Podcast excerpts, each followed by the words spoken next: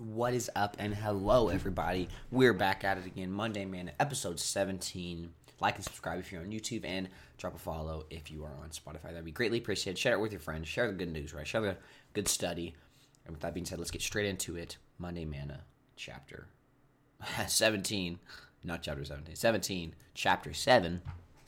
And if you want uh, some more context, go ahead and watch the previous Monday Manna, Monday Manna 16.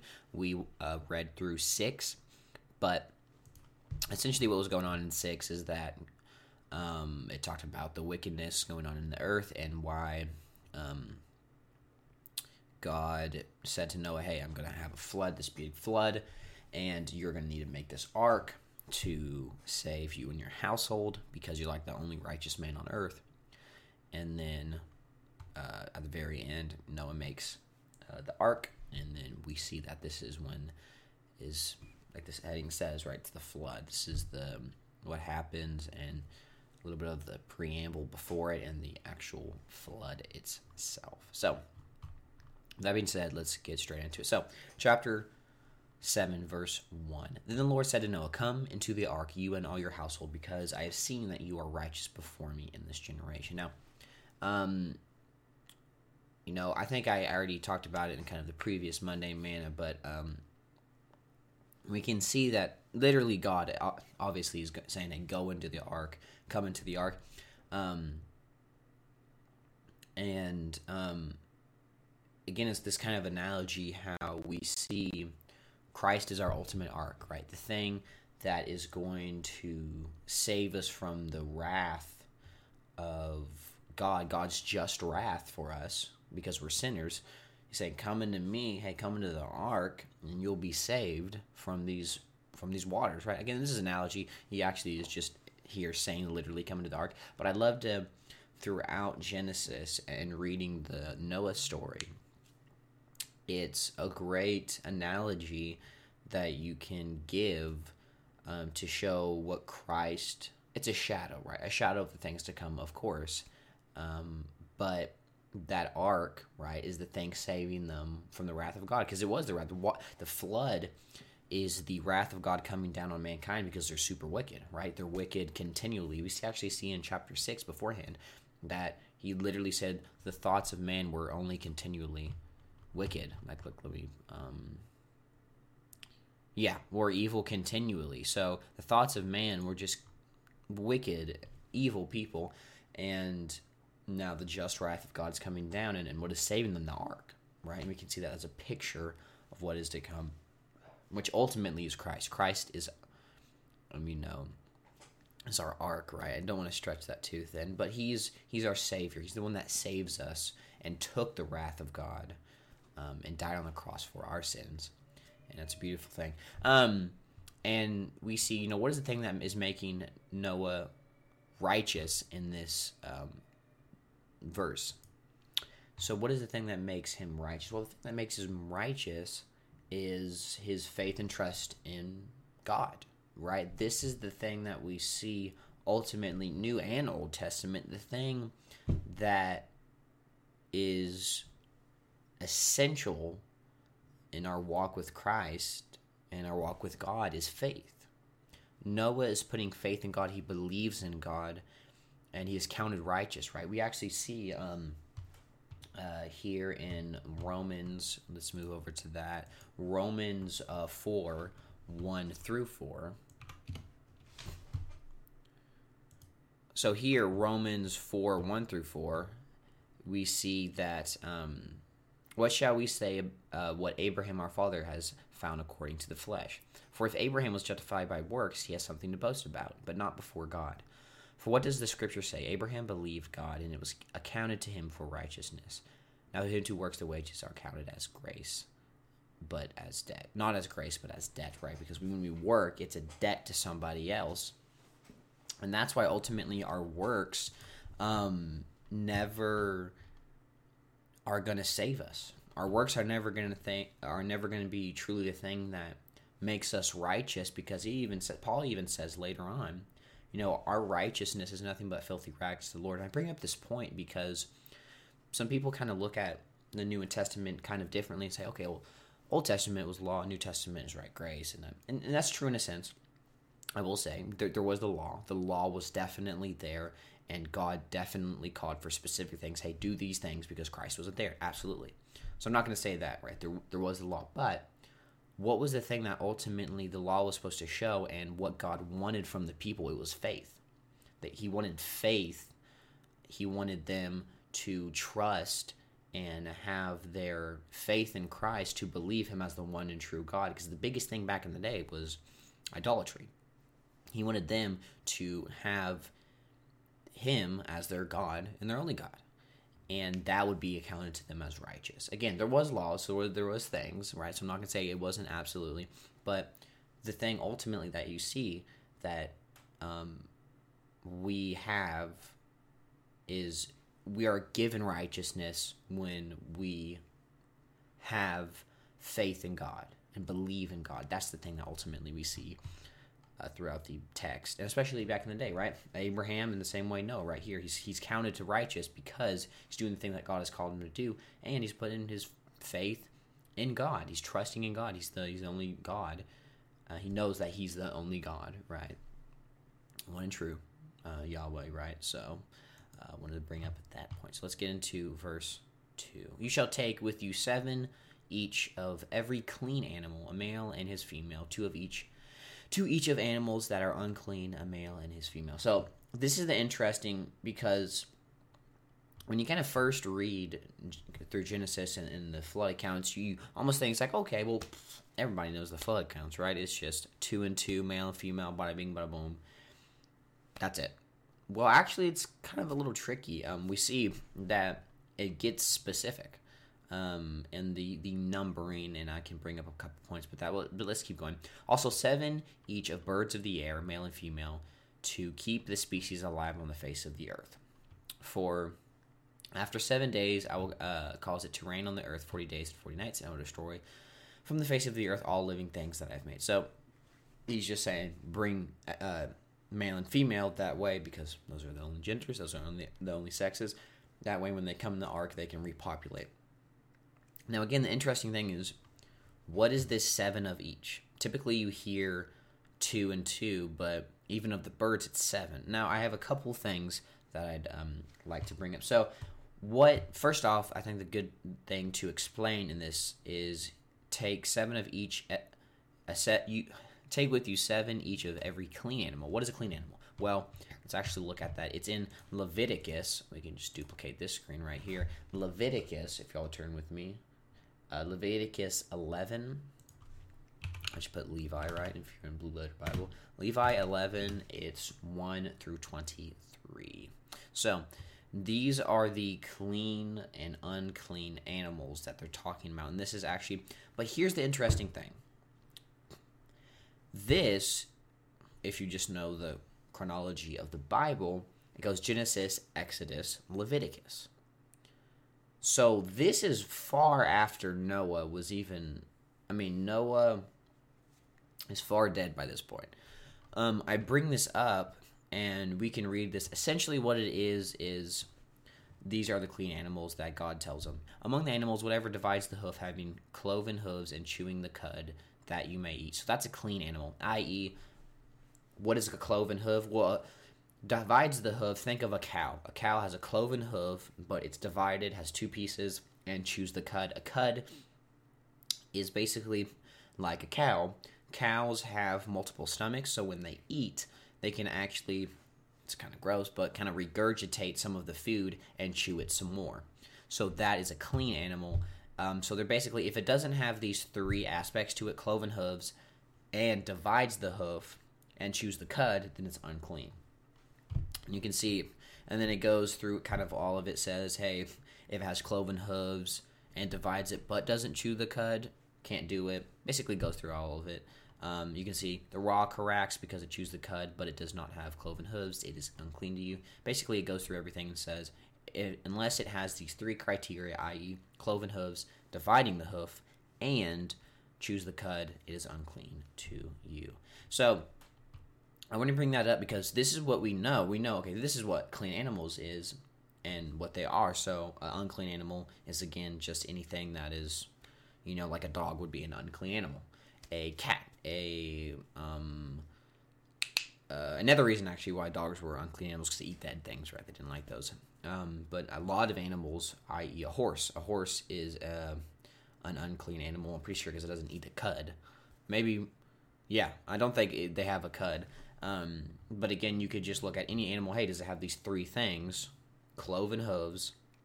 If it divides the hooves, i.e., it's two pieces, not just one, which with um, a horse, right, it's not divided, right? It's kind of a cloven hoof, but it's not divided. That's what would make it unclean. Um, very specific and odd, but um, these are the criteria that God is giving. But again, I do have to bring up this point. This is way after Noah. The, the Leviticus text is way, way after Noah. So it seems to be that Noah is actually getting, I would presume, directly from God what is a clean and unclean animal. Because again, this is this is in Moses' time. You can even see it says now the Lord spoke to Moses and Aaron again far after Noah. So the Lord Himself tells, "Hey, these are the clean animals. These are the unclean animals. Get seven of the clean animals and get two of the unclean." So he looks to be getting seven of each of the unclean animal, which means it's an interesting thing. This is why I want to bring up two points of this. Is that seven, while you can read this to two interpretations, because the seven seven is an uneven number, so it couldn't be you know, if it was six, it could be three females, three males, right? That could make sense. It could be so they have a pair, they have a mate. Um, but it's seven. Uh, so we can have two interpretations of that. We, we could look at that seven as just saying, okay, I want you to take a complete amount, which we know the uh, the number seven to be a number of a sign of completion, right? Because in six days God created the earth, on the seventh He rested, right? So it's this it's this number of completion, and oftentimes they can use that kind of as um, symbology. So just saying, hey, Noah, take a complete amount of clean animals. Or it could literally mean, hey, take seven of each. And again, those, there's going to be an oddball. So there's either going to be three females, four males, or vice versa.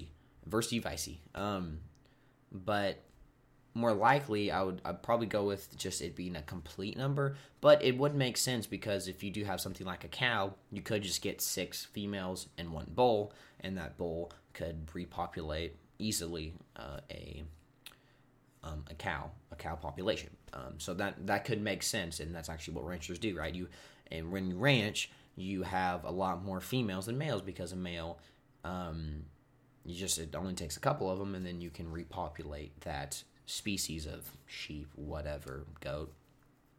So um, that seems to be the case. Now again, typically we, we'd always think you know i'd always hear as a kid hey oh it's just it's male and female two and two. But actually looks to be a little bit more different from uh, than that. Um, again that seven could just mean a complete amount whether it be two or whatever or just mean literally seven. Um, i say this because um, it is just we see this number it's that complete number but again uh, i think uh, coming from always thinking oh it's two animals how is it seven here um, it's kind of uh, it's one of those things where you just think, oh, I thought it was male and female. Well, actually looks to be more than that, which I mean, again, makes sense. Uh, and another thing is too with the clean animals, the clean animals would be the ones that you would sacrifice. So, i.e., you you wouldn't sacrifice sacrifice an unclean animal. So. Um, they could be taking more because during these we're going to see 40 days that we just uh, read uh, Noah could be giving sacrifices while maintaining a large amount of those clean animals. That can make sense, right? If you have seven bulls, hey, you know, you could sacrifice one of them throughout the 40 days or a cu- you know, or two of them and you'd still have a couple more left. Makes sense. Um, again, or could just be kind of uh, not a specific number, just God saying, hey, bring a complete amount. Um, but moving forward, um, the male and his female, two of each. So again, they, they do emphasize the point of saying a male and his female, um, so that they can repopulate. Of course, right? You're not just gonna bring a bunch of males, not just gonna bring a bunch of females, because if you do that, you're not gonna be able to repopulate those animals. And moving forward, we see uh, of the unclean animals, two each, two each of animals that are unclean, the male and his female. And again, this is seems to just be two, two and two, male and female. Um, and I think for the reason I just stated too, it makes more sense if they're unclean. That he's not going to sacrifice them. He's not probably because with a clean animal, you don't just. It's not just that they're clean uh, in terms of the criteria that God gives. You actually kind of take care of them. They're kind of almost you know a lot of the times back in the day they would actually have their animals li- sort of living in their house. It would be kind of like it was like an open barn, and they would kind of live on the top not the animals you would, but the animals would live down below. So it's kind of real personal. So you take real care, real good care of them because when you want to sacrifice them, you'd want it to be like the best, the best of the best. You know, you would want your spotless one because you know you're sacrificing it to God. So the clean ones make sense. Just have male and female just enough so that they can repopulate and, i.e., if it's just two dogs, repopulate the dog population.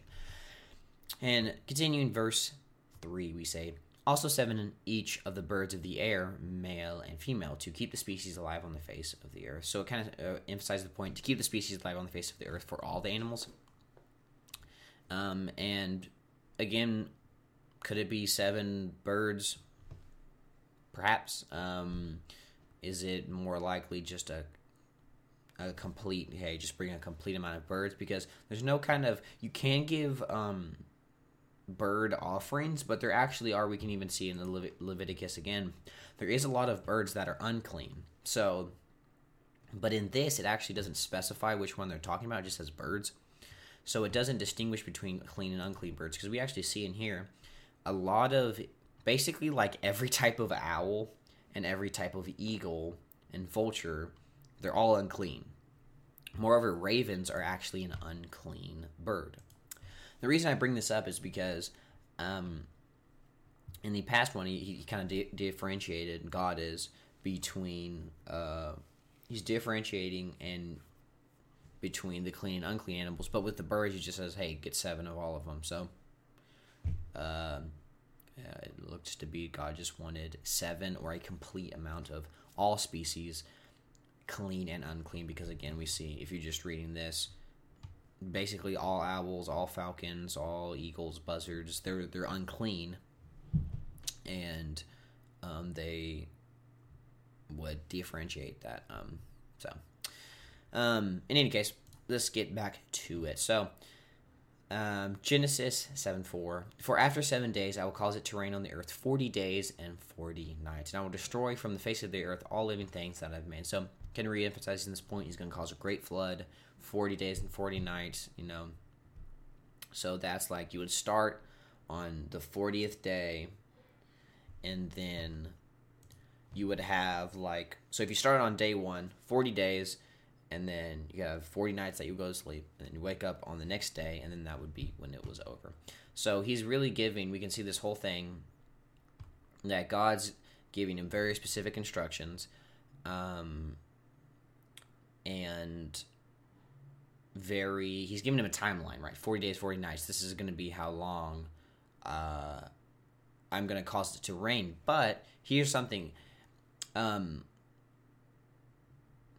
so what's going to happen is that after seven days then he's going to cause it to rain for 40 days and 40 days uh, 40 days and 40 nights. But they're, they're going to be in the ark a lot longer than just 40 days and 40 nights.